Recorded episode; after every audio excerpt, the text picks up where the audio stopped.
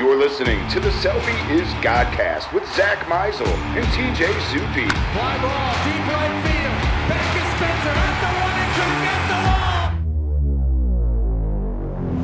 It's gone! It's gone! It's gone! Subscribe to Selby is Godcast on Apple Podcasts, Spotify, or wherever you listen to podcasts. Unbelievable.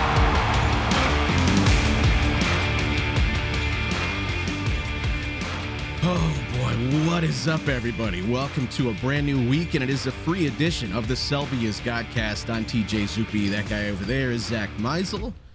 And thank you for finding us on Apple Podcasts, Google, Stitcher, Spotify. Thank you to everyone that joined us at, over at Patreon last week as we did our latest edition of a Patreon Hangout, which is always a ton of fun. So if you'd like to be part of future Hangouts where we get together and just talk, any topic you guys want to discuss is on the table we're willing to do that. Patreon.com slash Selby's Godcast, where you can sign up for the low price of one additional episode, especially during the season when we're pumping those out every week. One additional episode for a dollar. What is up, Zack?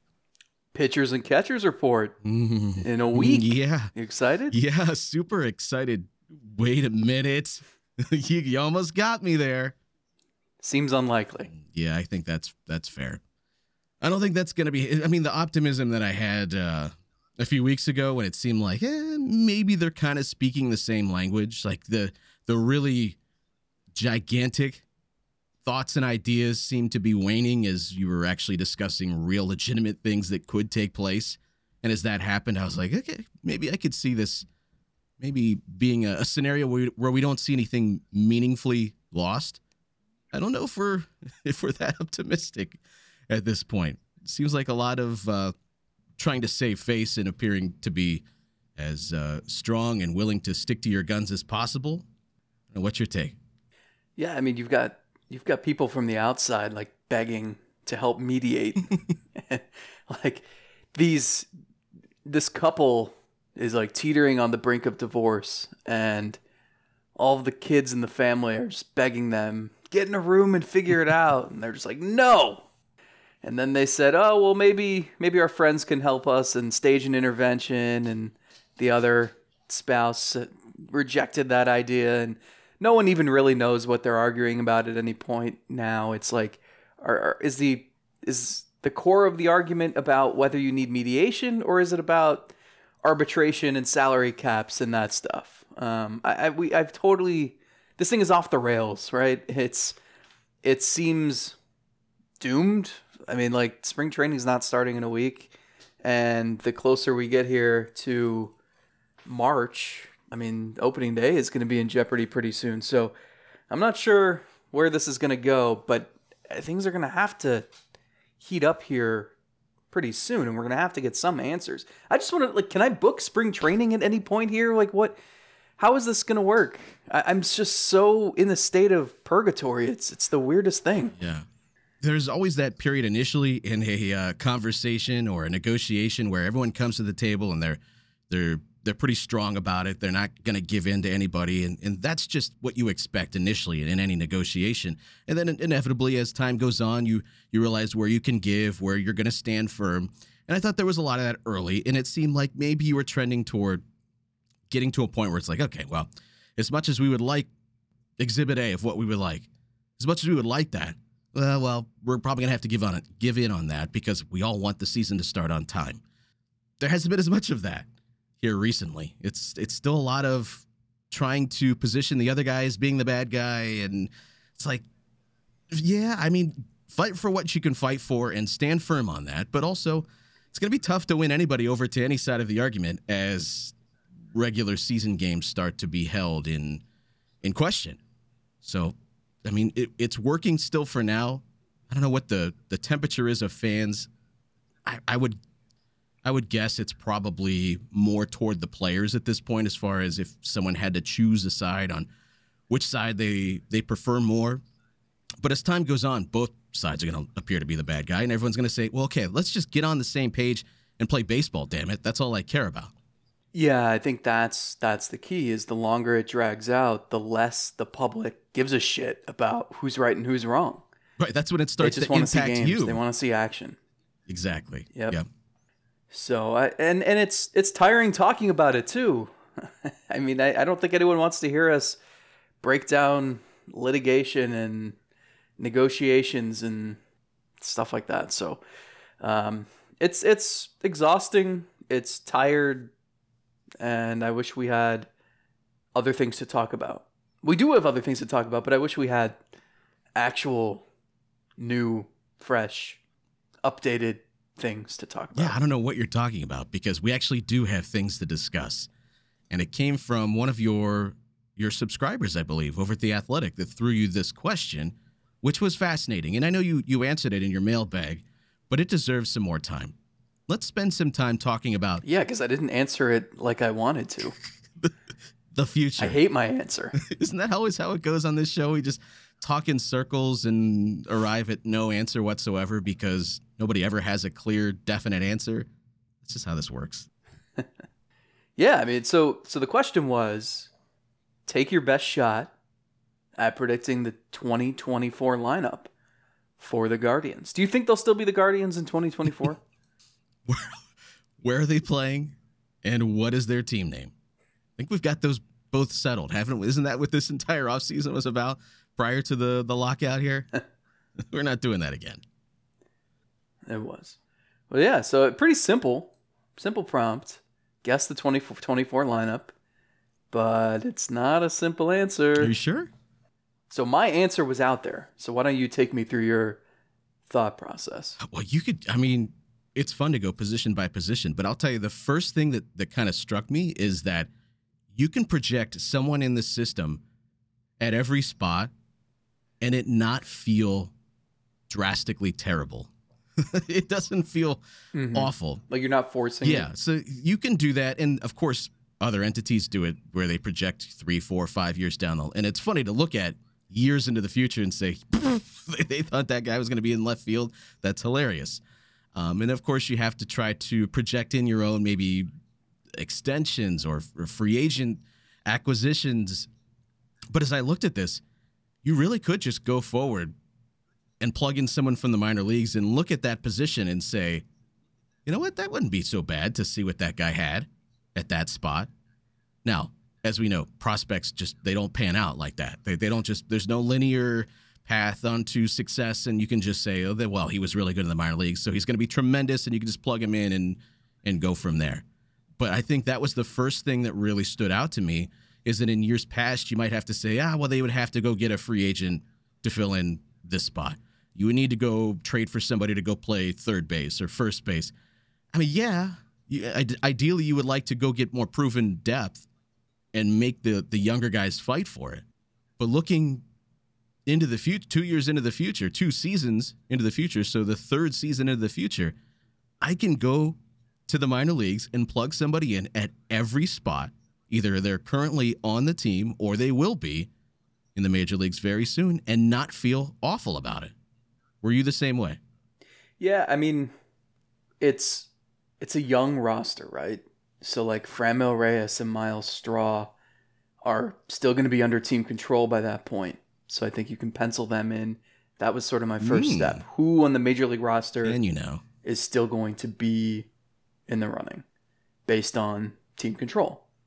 You know, I think the main thing, first thing you got to do, well, Josh Naylor can fit into that too, but that's a later discussion. First thing you have to do is figure out what you think is going to happen with Jose Ramirez. And my first sentence after including him in my lineup was I have doubts that this is going to be the case. um, I don't know. There's a lot of uncertainty about how ownership thought process might change with a new minority owner in the fold and an exit strategy for Dolan. We don't know the answer to that. So it's possible that they're they have more tolerance for risk and are okay keeping Ramirez in the fold and maybe maybe the the rebrand plays a role in that. Obviously the payroll can't get much lower than it is. I think it's at like 46 million once you add in all the arbitration estimations. That's even lower than it was last year and they've said, "Hey, it's going to go up. It's not going to go down." Anyway, so it's possible that he gets an extension. He's still here in 2024, but that whether or not he's in your lineup dictates maybe Gabriel Arias. It dictates whether Andres Gimenez is in there. I mean, there there's a lot of you know where Nolan Jones is playing, a lot of uh, dominoes, Mm-hmm. sort of hinging on whether you've got Ramirez in there. Well, let's just go position by position. Let's do that first. We'll start with the the most important position on the field because they're involved in every single play. At least maybe that's how the organization would look at this position defensively, the catcher spot. Is there any reason why you would be penciling in anybody other than the duo that they have currently in the minor leagues in Lavastida and Bo Naylor? Yeah, because you're afraid Bo Naylor just can't hit. Um, I think there's some concerns there. I think in an ideal world for them, that's their duo, and Lavastida can offer more with the bat. Naylor offers more behind the plate, but you still have to be able to hit in the majors. Um, so I, I think there are some questions there. I don't think that's a certainty, but I think that in this exercise, that seems like the safest answer. I'll push back by saying they haven't gotten any offense out of that position currently. I mean, even when they were going to the World Series, there were concerns about where they're going to get offense at catcher.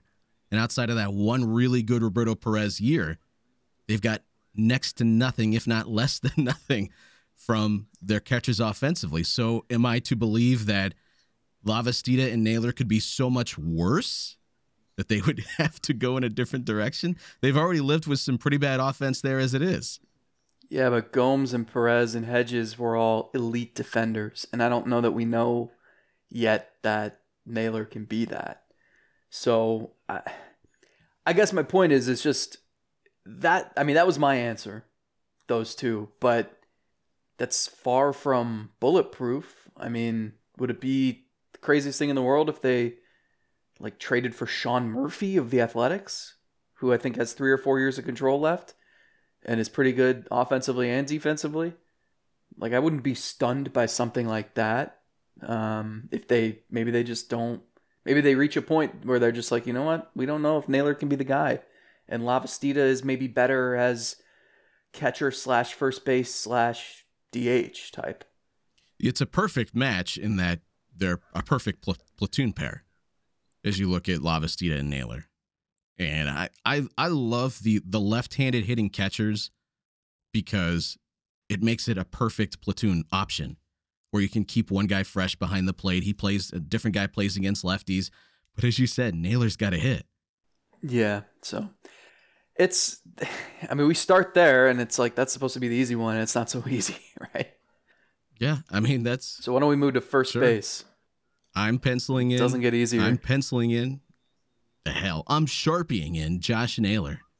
wow. I think Josh Naylor is the first baseman for the next several years. And I, I wish he That was my answer. I, I wish he would have had a normal, healthy offseason to be able to to to go through normal development that he should be going through at his age. And unfortunately, he's having to spend more time just being healthy and prepared to be on the field. I don't know what he can do as far as hitting drills and how long he's going to be behind whenever there is a spring training. But as far as projecting years into the future, I still feel like the floor is safe enough where he's going to be a, a- above league average in the bat, and a lot of projection systems would agree with that. I, I think he's I think he's a guy that you want to hold on to for the next several years, and his best position is at first base. You got to get him out of the outfield. Yeah, I mean that that was my answer as well. I think he's it, it was unfair to him sort of what we witnessed.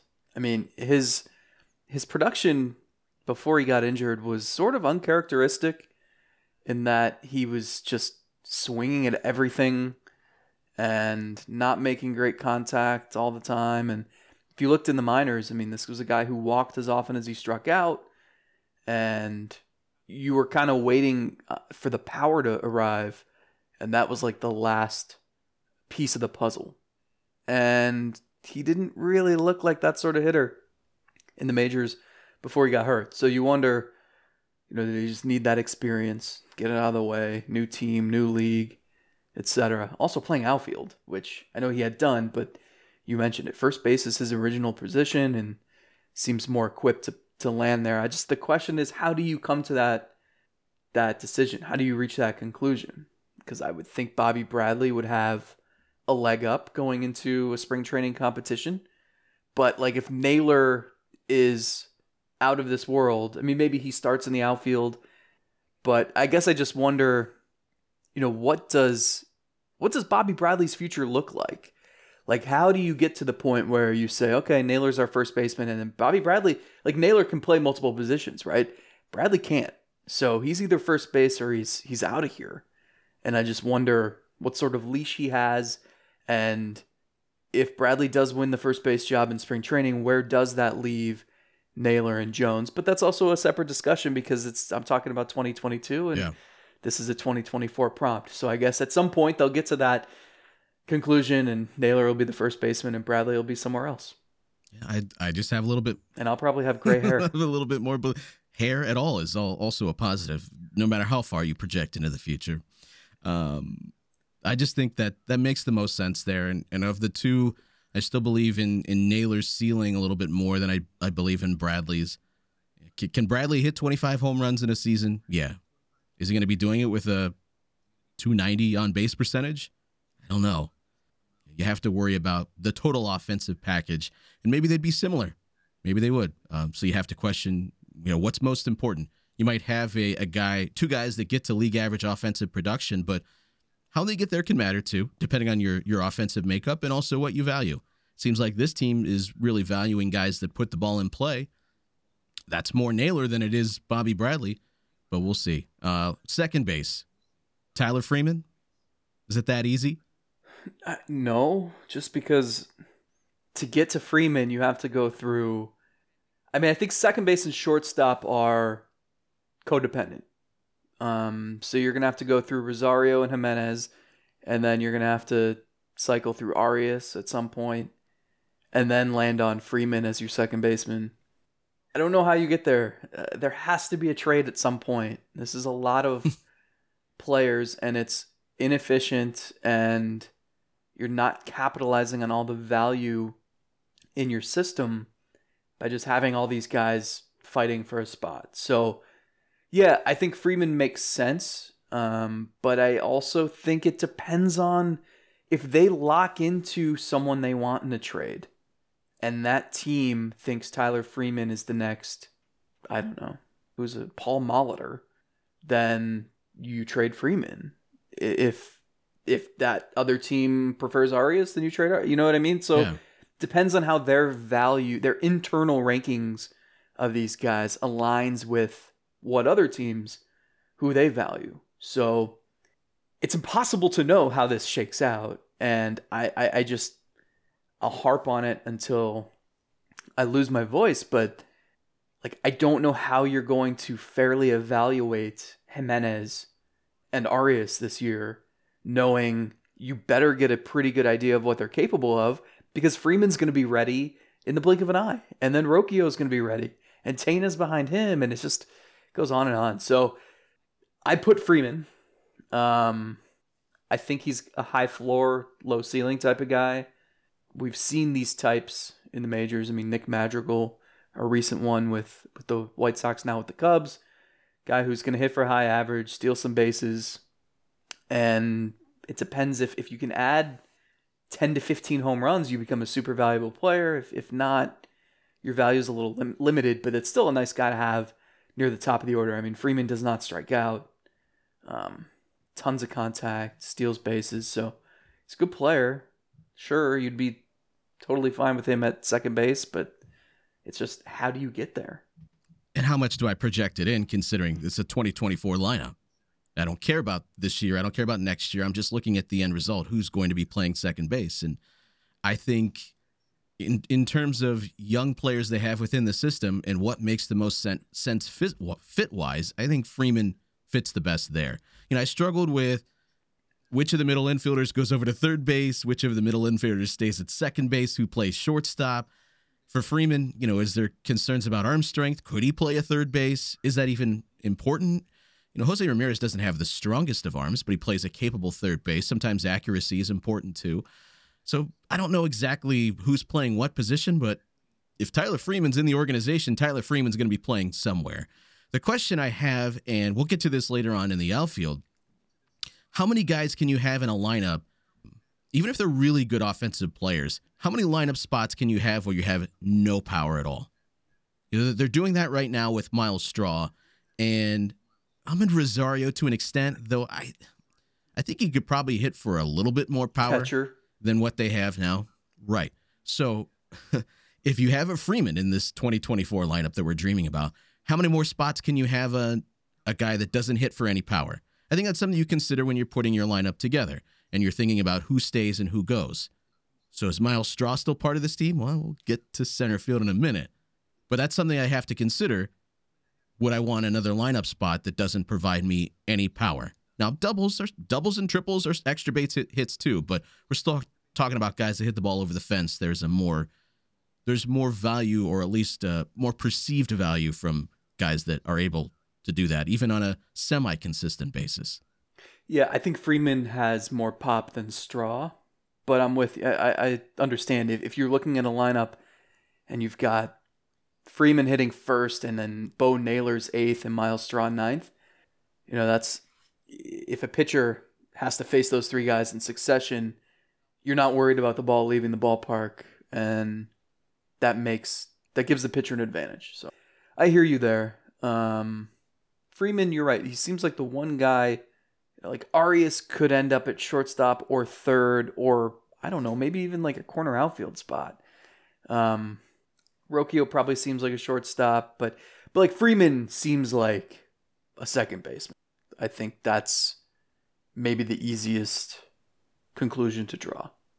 Just looking in the minor leagues right now for for Tyler Freeman, highest ISO he's ever run, and that's isolated power. Just looking at your ability to hit for doubles, triples, and home runs. Guys that aren't like him would be a perfect example. Some guys can can prop their slugging percentage up with a high batting average and a lot of singles. Which hey, singles is getting on base too. That's not saying that don't appreciate that, but as you're looking at minor league isolated power, it can maybe project forward and see what you can get out of guys like that. So for him, his his career high was in 2018 with a 159. You're you're hoping to maybe get to 200 to see a guy that can hit maybe get to double digit home runs in the in the major leagues. Uh, it doesn't seem like that's that sort of guy for him.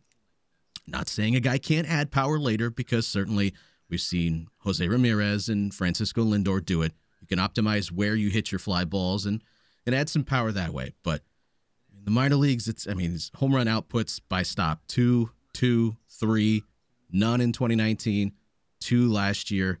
It's going to be doubles and triples. Again, I'm not saying there's nothing there, but it's something to consider. All right, let's look at shortstop. I wrote down Brayan Rocchio without hesitation. Like I did, I didn't stop myself at so all. did I. Just seems like he, Yeah. among the guys that are in the minor leagues that could pop potentially to to be star level players, he seems pretty high on that list. Him and Valera are like neck and neck in that category for me. he has the highest ceiling. I hate just comparing everything he does to Francisco Lindor, but in terms of jersey number, switch hitting ability, swing, um, it's it, there are a lot of comparisons that are valid. I don't know that he's as gifted, um, but yeah, I think he's probably the favorite. But again, and I don't want to sound like a broken record, I because when I composed this lineup, I have Freeman at second and Rocchio at short. And then I got to the end, I was like, wait, so this is two years where they're getting rid of. I mean, Amed Rosario only has two years of team control left, so conceivably he could play that out and then leave as a free agent. But where is Gimenez, who in 2024 will only be 24, 25 years old? Where is Arias, same age? Um, so I don't I don't know the answer to that because the other part of the equation is well if those guys aren't part of this lineup and by the way Chang Miller Ernie Clement um, at the very least you've got utility infielder options there so I don't think you would need Arias it would be a waste to have Arias or Gimenez on your bench right at least at this point knowing what we know about them now so you would think in this scenario I'm trading Arias or Gimenez, or I'm projecting the Guardians will. But I don't have whoever they're getting in that trade isn't in my lineup either because I have no idea how other teams value those people. And I mean, I, I would think you could get a decent amount for just those two. So you would think somewhere in my lineup should be a Yeah. Austin Meadows or a Jesse Winker or something like that. But it's Hey, they could have traded for it's impossible to know. they could have traded for Winker and then he left. He's got two years of control. This is 2024. Yeah, I don't. So uh, it's it's tough, and and you- you wouldn't be selling high on Gimenez. You might be with Arias. Um, so Gimenez might not make sense as a trade candidate right now.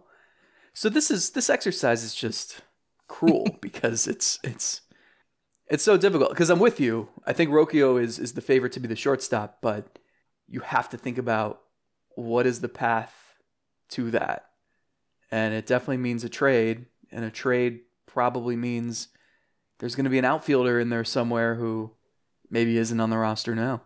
Hmm. Well, we'll, we'll see in a minute. Uh, and as far as the I have a feeling I know what you're going to do. yeah, I bet you do. Uh, as far as the Lindor Rocchio comparisons that are inevitable, it's not just me. I mean, I don't like doing it either because putting that sort of of of ex- expectation on a young player is ridiculous. I mean, we just this past week or a couple weeks ago, we were debating whether or not Francisco Lindor could get on a Hall of Fame path. Not only was he good, I mean, he came up and you ex- had a certain level of expectation, but then he developed into being an all star and one of the many faces of baseball. So I'm not saying Rocchio is any of those things, but it's not me, just me. It's not just you. I've read some other prospect evaluators. It might even have been Keith Law who apologized for making the comparison, but said that there are some some similarities, I guess, between those two. And if you look at their minor league numbers and the ages at which they're doing it, and I think that's really important, especially for Rocchio, there are some similarities there. In this organization, if nothing else, we know what type of hitters they value, and they do have some success with creating more offensively out of guys with that sort of profile Ramirez, Lindor, and maybe in the future with some other guys. So there is a path forward for him being a, a legitimate star, and I think it's uh, it, it's not. You can never say that's the most likely of outcomes, but it is certainly an attainable one. Yeah. So what? Uh, The thing you, you touched on it, but Lindor superseded any expectation anyone ever had for him. I mean, no one figured he'd be a 35 home run guy. So even if you compare, you're comparing Rocchio, the minor leaguer, to Lindor, the minor leaguer, I think that's fair. Because you're not just assuming Rocchio is going to make that same leap and turn into a guy who's going to eventually earn $35 million a year. or we'll be looking to to have trade discussions about in the very near, by 2024 we'll already be discussing right Rocchio where he's going to be headed at the end of his uh, his tenure in Cleveland. That's how this goes. Well, if that's his first full season in the majors, I think like 2027, Okay, 2028. We'll be in the thick of Bieber. Well, no wait, Bieber have already have left. He'll be, have been traded. What'd you What'd you do at third base? I'm anticipating that you just extended Jose Ramirez. You took the easy way out. Well, I say it's the easy way out, but I don't know that the the owner of the team would agree with that. I, I did because think about it. The drop off from Ramirez to so if it wasn't Ramirez, it would probably be Gabriel Arias at third, maybe Nolan Jones. But again, like, what are you? Where are you playing all these infielders? The drop off from I think Arias can be a solid major leaguer, but the drop off from Ramirez is pretty significant. And I don't think the goal is to just keep the payroll at $46 million for eternity. Um, I mean, it's it's pathetic, and it's I think it's like on par with what the payroll was 20 years ago. I think like 2001. Um, and we know that things are a little like inflation exists, so yeah, I, Whoa, I, we're getting I into understand politics here on the Selby is Godcast. if I understand how a team like this typically operates, like Tampa would trade Jose Ramirez without question. Oakland would trade Jose Ramirez without question. But with the new minority owner, I mean, they they it would only take your payroll up to I mean, he's already making 12 million this year. So let's say you came to an agreement where he makes 25 million a year. Payroll would still be like 58 to 60 million. Like that would still be at the bottom of the list. So you can do that. And because the rest of your roster is so young, it doesn't really hurt you. So even if he does tail off toward the end, I mean they they've shown they have no problem trading anyone else who makes money. So I, I just I, I think the conditions are there for it to happen if if they are committed to to having a bigger payroll because you have a new minority owner and it's it's there's less risk involved for Dolan. Um, he's not going to be around at the end of that contract. So I don't know. It makes a lot of sense to me, but this is predicting what we think Yeah. reality will be in two years, and it's probably. I mean, I, I we have every reason to be skeptical. Um, I just I also think, you know, you trade if you trade him, you have to trade him now, don't you? But that there, there isn't really a trade that exists that makes sense for them. Your 40 man roster is full. You have 50,000 middle infield prospects and starting pitching depth. I mean, what do you, your your rotation is super young. Your lineup is already young. What are you going to add? What are you going to trade him for? So, to me, it makes sense to just extend him. And if I was going to put in Arias as my third baseman in 2024 or something, then I've got to explain what happens with Jose Ramirez, and I couldn't I couldn't do that. I couldn't come to some conclusion that made more sense than just giving him an extension. You're making tons and tons of sense. I just Good because it doesn't sound that way when I hear it. I just can't, in good faith, say that that is the likely outcome here. That we just have too much past experience to draw from. And not saying that what happened in the past means it's going to happen in the future. Things change, ownership changes. Uh, the dynamic of that could completely shift everything we know about this organization. But we're not there yet. And I, and I can't project that without knowing more about the type of of ownership dynamic that it will be in the next few years. So knowing that, I can't put him into the long-term plans. I can't see it. But the thing is, as you said before, if you envision these trades happening, they have to be for meaningful players, even if it's not Ramirez, if it's another one of the the middle infield types that we spent so much time talking about. If they trade one of those players, I, don't know who they'd be getting back. So I don't know who I would plug in. If they traded Ramirez, somebody that they acquire is going to be somewhere in this list. It's not. It's not going to be a bunch of uh, single A guys that you're not going to be seeing for five years. They're going to be getting back at least somebody that's impacting 2024. And if they don't, what the hell happened? But at the same time, I can't see them um, just letting him walk at the end of, of 2023 and them getting nothing. I just don't think that's the the mo of this organization either. So I don't put him in. I don't plug him in as the third baseman in this exercise. But I also don't know what to do. Like, wh- how did he leave? I I don't know, and I just got to operate with what I know about what the organization is now. So he's not the third baseman. And as much as I struggled with it, I had to find somewhere to put Arias. I don't think he's a perfect fit at third base. I think he's a tremendous fit at shortstop because if the numbers are hovering around uh, league average at shortstop and he's playing a tremendous defensive shortstop, that's much more value than him playing a really good third base, but the numbers are hovering around league average. I don't feel great about it, but that's who I got. So in your s- in your scenario, do they trade Ramirez hmm. after 2022? Because didn't shouldn't they have learned their lesson with Lindor? You got to trade these people with two years left and But not one. If you if you know realistically that the best chance is him not going, not re-signing with your organization, like you don't have any legitimate thought of doing that, then you would have to trade him right now. You would have to, and I would capitalize on a team like but Toronto, that's a team like Toronto that yep. you could build up this tremendous infield and then really sell them on. Not that anyone really needs talked into acquiring Jose Ramirez, but I think you could probably pry more from them than you could or other organizations because they're right at that point where they acquiring a Jose Ramirez makes them a legitimate World Series contender. But I don't, I don't know how I would I, would, I don't know how I'd forecast that into to 2024. The problem is because I did this exercise with our Blue Jays writer Caitlin McGrath, and the offer she proposed was Jordan Groshans, who's a well-regarded third base prospect, Lourdes Gurriel Jr., who has two years of team control left, pretty productive outfielder. And Alejandro Kirk, catching prospect, who not much of a defender, but good bat. And there might have been one other smaller piece involved. I think Cavan Biggio.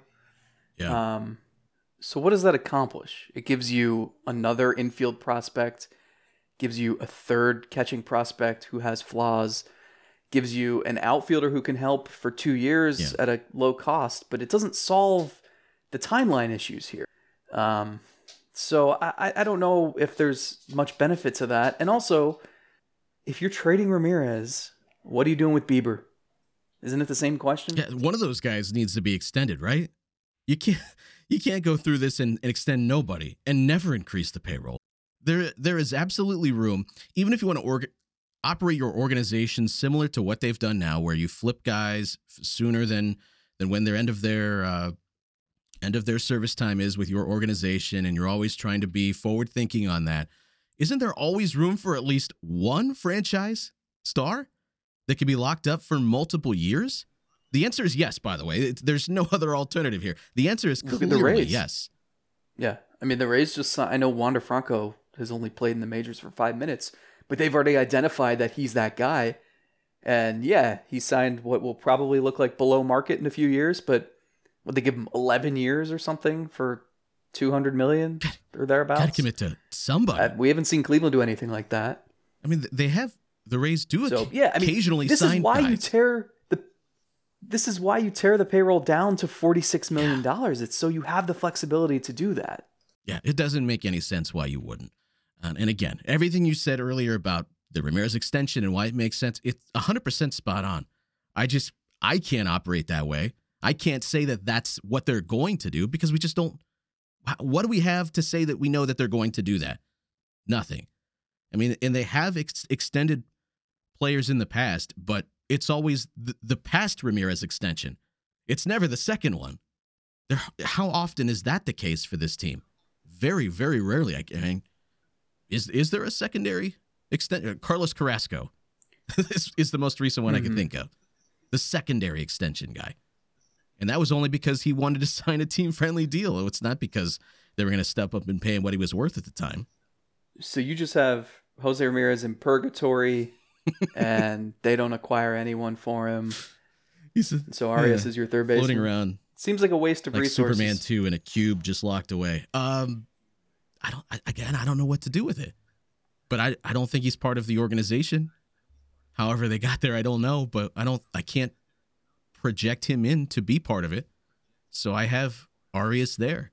You know, I I thought maybe maybe you would go Nolan Jones there, but then I, Arias has to be playing somewhere, and I don't I don't know if they're trading him. I don't know what they're doing.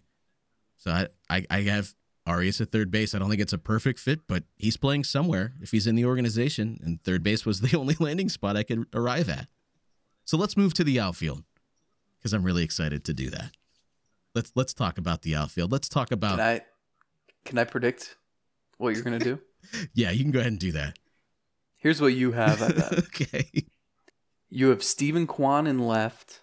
You have George Valera in center, and you have probably a free agent in right field. Oh, this is so ridiculous. We've just changed our the I'll say Michael the Conforto. way that we uh, can record these, and it opened up this whole list of all these other sound effects that I now have access to, and uh, oh, might have to go wild on there. All right, so what did you say? Right field, Conforto. Kwan in left, Valera in center, Conforto in right. Wow, Nolan Jones nowhere to be found. You're two thirds of the way there. I have Nolan Jones as my platoon versus right in right field. I don't know who his partner would be. I mean, they have a number of other right handed bats that maybe one of them emerge. But I have Kwan in left, Valera in center, and I don't think that's the long term answer there. But can he play there for the first couple of years of his career? I don't know. He played some there last year. We- would find out. But as I'm putting this team together, it makes the most sense if Valera can play center field and Steven Kwan in left field. I mean that that was the the easiest prediction you've ever made, right? That I was going to have Kwan in left field. Yeah, so Keith Law almost had him in his top 100 prospects. Um, what a meteoric rise for him. it's interesting. I initially had Valera in center, and I had Austin Meadows in left, and that was going to be my. They traded Arias for this guy, and I had Nolan Jones in right. The more I thought about it, talked to a couple people, did some reading. I don't know if Valera's going to stick in center. If he does, that is such an advantage because I do think I think Myles Straw has value. I think you can get away with him if he's your third best outfielder. But Right now, you can. if you want a really good outfield, let him play part time. Let him be a defensive replacement every game and a pinch runner all the time and turn him loose that way. He can get plenty of playing time that way as your fourth outfielder, but really like three and a half. And so if you had Valera in center and someone who is established and good, whether it's Reynolds or Mullins or Winker or Meadows or Conforto in left, and then right field or either corner, it doesn't matter. And then the other corner can be where you put your best prospect, whether that's Kwan, Jones. I think we're all overlooking Richie Palacios a little yeah, bit I struggled with what to to know what to do him. that seems they have a blank canvas here and i've said this it to me it doesn't make sense to go sign another retread as they tend to do every year to try to fill the spot they finally have an outfield prospect on the way who seems worth a damn in valera keith law had him at number 22 on his top prospects list the guy just turned 21 years old um, he needs, I think, a, a- considerable time in the minors this year, just because he's missed so much time with the pandemic and with injuries. But I mean, you've got. I think the outfield is in a better spot than it has been, just because it's the most obvious area to address. They've said they need to address it, so you can go make a trade, you can sign a free agent, and then you have enough intriguing prospects. Like you've got time to let whether it's Naylor or Jones, prove to you that they deserve to be in the lineup. And I think Kwan and Palacios will eventually get a shot. You've got enough time to like bide your time so you can put Valera where he makes the most sense eventually, right? Um, and I think for this team, it would be most beneficial if if you do have left and right field set, you've got worthy candidates to play there in two years, then maybe that encourages you more to play Valera in center. Yeah, I'm with you, and I don't think Valera will stick in center field. But I also know that if it makes sense offensively and he's at least capable, if he, he's not hurting you defensively in center field, and it allows you to plug in someone else elsewhere in the outfield that makes you offensively that much better, and they're not terrible also defensively in the outfield, then it makes more sense to me to maximize the offense. At least we've seen this here in baseball too, Mhm. where teams are much more willing to put a non-center fielder out in center field as long as you've got some athleticism and an ability to catch everything that's hit to you. Not saying that there's not tremendous value in someone like Myles Straw because there absolutely is. If, you're talking about the top end defensive center fielders, then yes, they make an absolute difference. But if we're talking about like a guy that's pretty good out there compared to a guy that's eh, like mediocre out there, I might live with the mediocre guy if the offense is worth it. Yeah, along those lines, I mean, I've seen some crazy shit. I saw a team put Ben Gamel in center field, Jordan What? Luplow. Amed Rosario? crazy. Yeah, so Valera's played a little center. I don't think that's crazy. And again, I, I do think there's a role for Myles Straw where he can still get 350 plate appearances, 400 plate appearances, and play in every single game. Start sometimes. I think he's a pretty, he's got a pretty big platoon split too.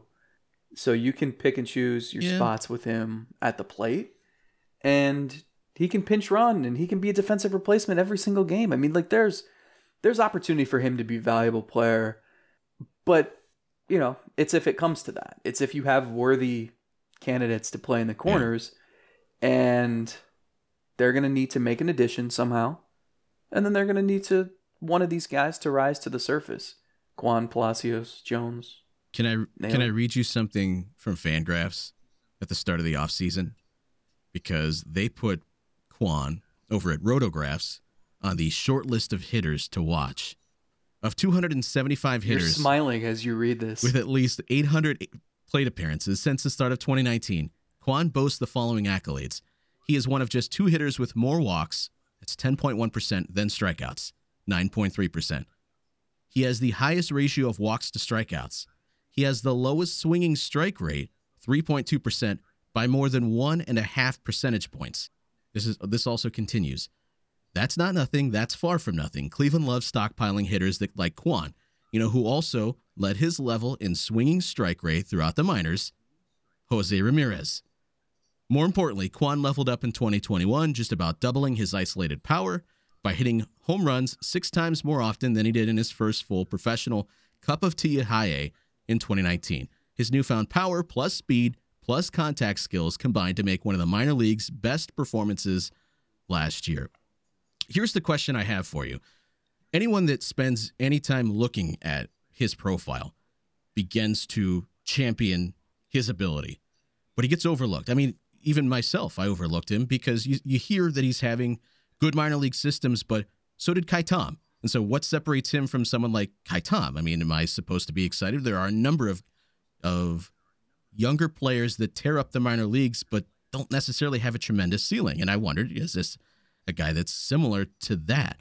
But then you land on his page and you start to look at the swinging strike rates, the the raising power that leads you to believe he could be a double digit home run guy in the major leagues, if not more, could be optimized more. Uh, he's he's a capable walker, not going to walk through the roof, but again, he's doing it more than he's striking out. Why does this guy consistently fly under the radar, and why is he just now getting the attention of prospect evaluators? It's kind of kind of stunning, and maybe it says something about the way that we evaluate prospects. Yeah, I, I think part of it is he's 24, so he's not young, and he just got to AAA at the end of last season. So it's not his fault. Pandemic played a big role in the, in all of this, obviously, and I think that has maybe muddied the waters a little bit in terms of prospect evaluation. But he, he before this season, I mean, he was a nice player. Yes, walked more than he struck out. Um, wasn't hitting for power at all. Wasn't a high average guy. He had 280 in 2019. And so the walks help. That on base percentage is really healthy, but there was no power. So the power changes everything because he hit for power last year and still walked more than he struck out. So that's what I think catches people's attention. I mean, look at the slash line last year 328, 407, 527. Yeah, That's really good. give you my vein right here. You could just inject that in there, right there. Yeah, thank you. 77 games, 341 plate appearances. So it's tough. He's 24 and he's only had 26 games at AAA. So you like what you've seen, and the numbers certainly catch your attention. But what's real? What can he do with 600 plate appearances? What can he do with a full season at AAA? What can he do in the major leagues? We don't know that. And he's one of the guys who I think it's really unfortunate how this offseason's unfolded because he hasn't been able to communicate with Cleveland's new hitting instructor and he hasn't been able to use the facility in Goodyear because he's on the 40 man roster. So what is a critical offseason for him where he could go into spring training competing for an opening day job, he's sort of fighting an uphill battle now. Position plays a, a role in this. If he was a center fielder, the evaluations for him would be through the roof. He'd be a top 100 prospect easy. But I think, you know, certain guys like Kwan, they slip through the cracks because guys that play the middle infield and are athletic, they're always going to be valued more because they have more landing spots.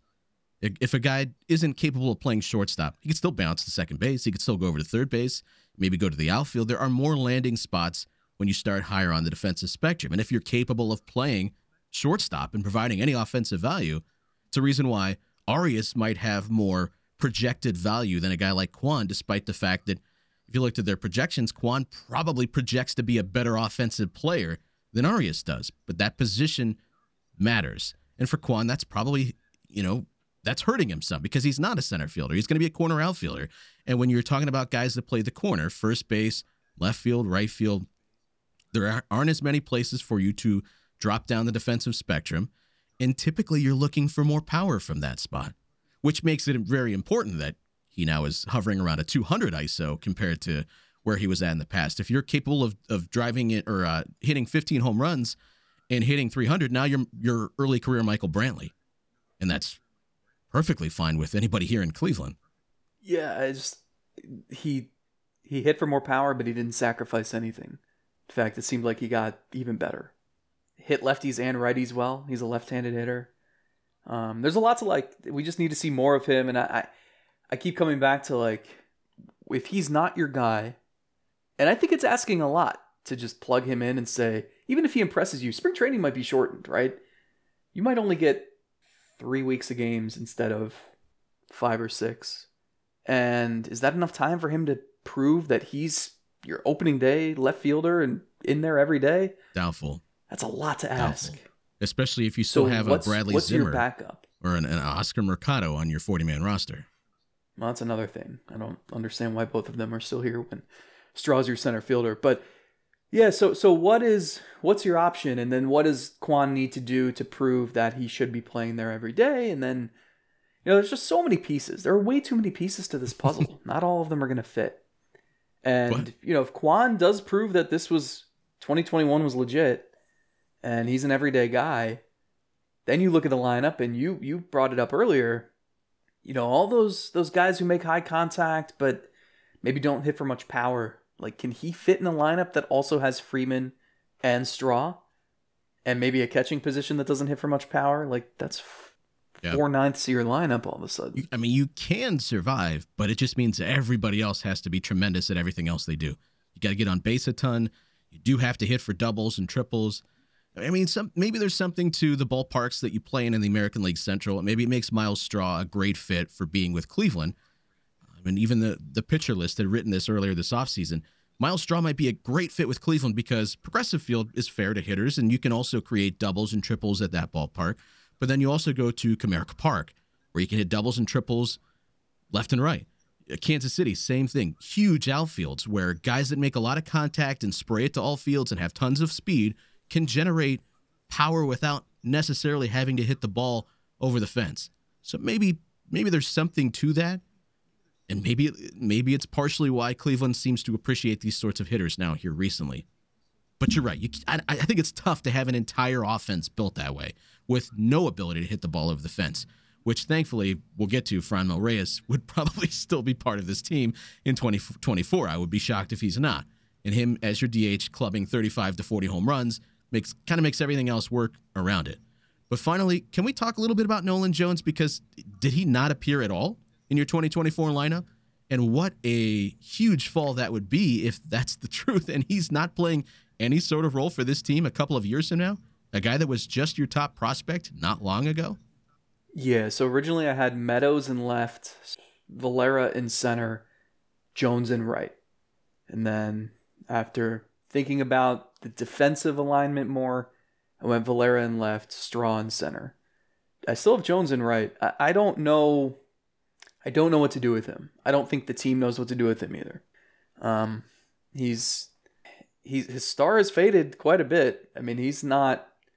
They the the Guardians had four top prospects, four top 100 prospects in Keith Law's rankings. They had with with Kwan a fifth guy who was just outside the top 100.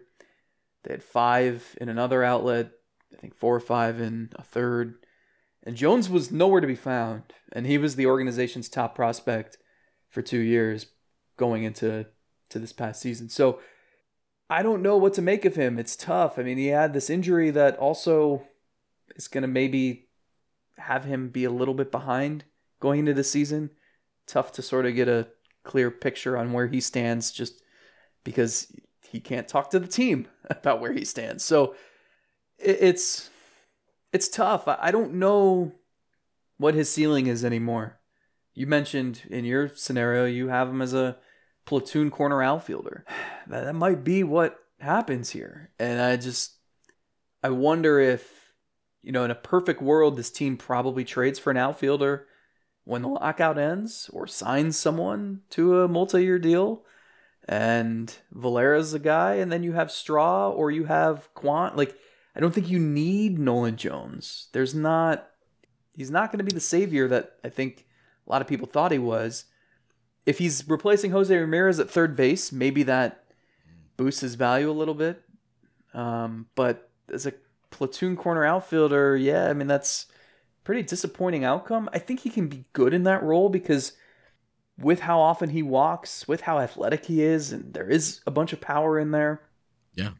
He can be productive against right-handed pitching. I just Like, could he be Austin Meadows? I don't know. It's that seems like I mean, what you described is Austin Meadows, Yes. a guy that you probably only want to play against Yeah, right-handed pitching. That's when he's at his best. Just seems. yeah, I mean maybe that's his ceiling.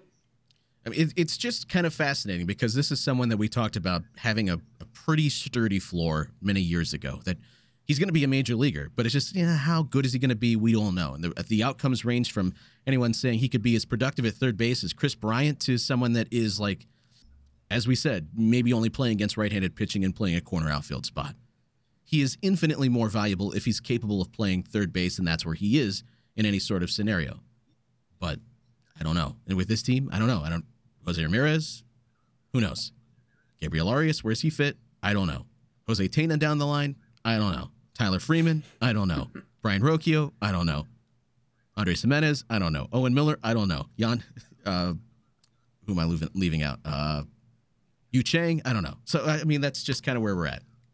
I think that's what makes this topic both fascinating and impossible because this team has so many pieces and we haven't even talked about pitching. I mean, this was this was just predict the lineup, but just on the position player side, there are so many possibilities, a lot of intriguing young players we don't know enough about, but not enough time to learn about them all. And we didn't learn enough in 2021. You know, I don't know what to make of Andres Gimenez. I feel like I know less about him now than I did a year ago. And he's not the only one who falls into that category. Like, I don't know. Are we just writing off Owen Miller? Because he had a rough couple months in the majors? Yeah, I mean, I think it's tough to say Do we really know? Like, he's our everyday regular. yeah, I just. I think you can take this a lot of directions. I think we both probably played it safe here. There's usually a lot more turnover than anyone realizes over this period of time, but this could go a number of directions. I mean, I don't know. Like, if you had to, what who would you say is like the one lock besides Franmil Reyes? Maybe. Like, who who would you if you had to bet your house on one player being in the 2024 lineup? Who would it be? Besides Franmil Reyes, Mm-hmm. Steven Kwan. Seriously? No, probably not. Uh, I would say Valera. Me too. And isn't that insane? The guy just turned 21. yeah, He's barely played at yeah, Double A, There's a, and that's our. That's what we're betting our there's our a wide on. range of outcomes there for a 21 year old. there is certainly that. I just And he could be. Who's to say he's, he's not involved in, in trade conversations? That's true. That's, that's very true. The one thing that also I think needs to be uh, accented here is the way teams look at positions and starting spots is far different than many years ago when we'd be playing, you know, World Series baseball 98 and memorizing the lineups. Guys don't necessarily have like everyday spots playing one position. It's different now. You and you were talking about it kind of with Myles Straw. He could play a role where maybe he's not listed first at any position on the depth chart, but he's playing as much as like Raj did in 2016 or Austin Jackson did in 2017. Uh, still finding spots where late in games they matter. Uh, starting for in, in this scenario, starting one day for Nolan Jones, starting another day for Steven Kwan, start, and keeping everybody fresh. I think Owen Miller fits perfectly, and I keep making this connection between him and and Chris Taylor, not so much in outcomes, but how they can be used. You know, Chris Taylor is valuable and maybe adds another win to his win his war total because he can play all of these different positions and be capable at all of them.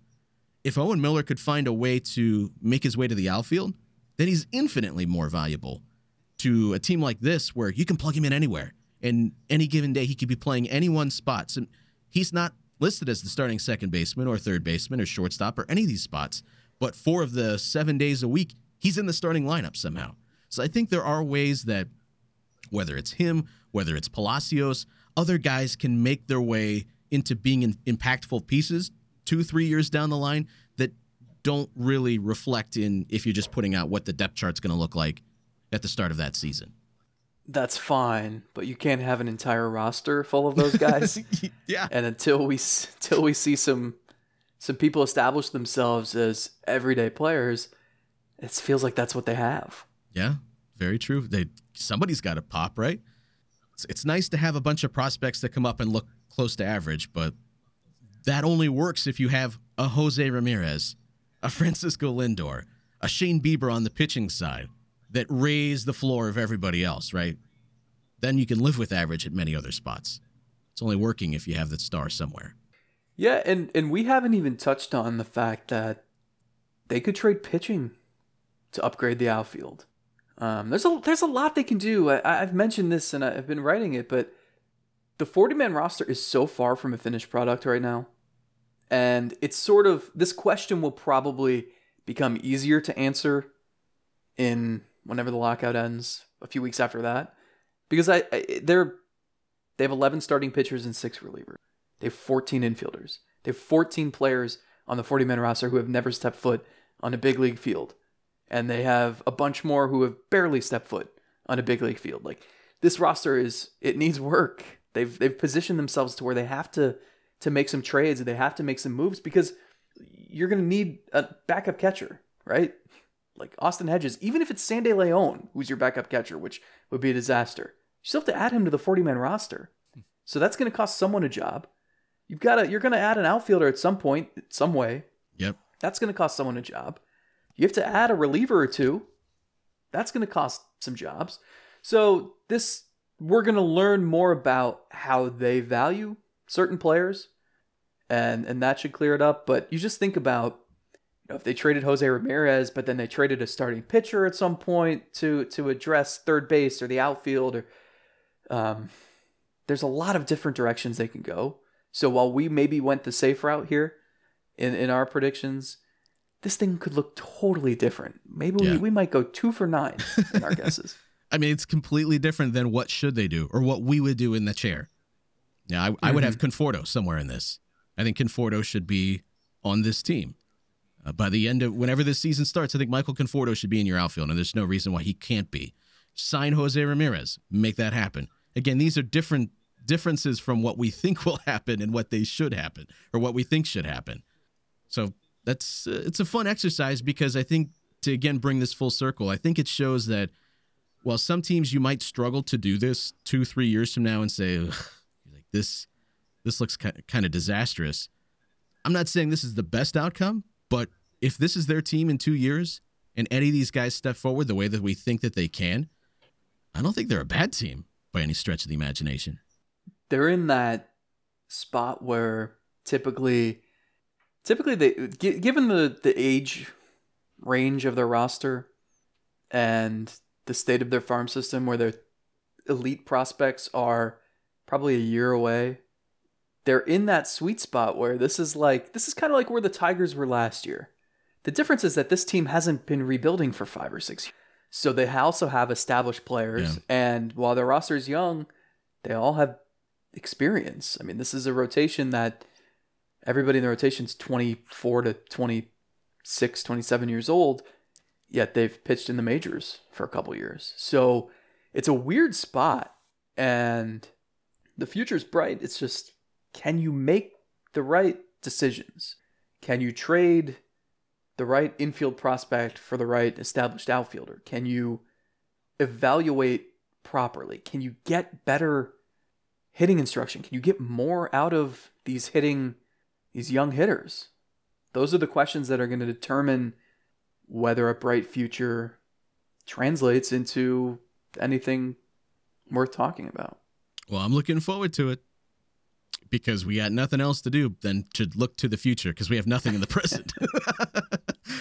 that's will the that's lockout end by 2024? I don't know. Will there be a sport to even consider at that point? Again, I don't know. Well, it's been a lot of fun hanging out with you guys today. Appreciate you joining us here at Apple Podcasts, Google, Stitcher, and Spotify. And of course, you can find us at Patreon, patreon.com slash Godcast, where we'll be back later this week for some more fun. For Zack Meisel, I'm TJ Zuppe. Have a great week, everybody, and we'll see you soon.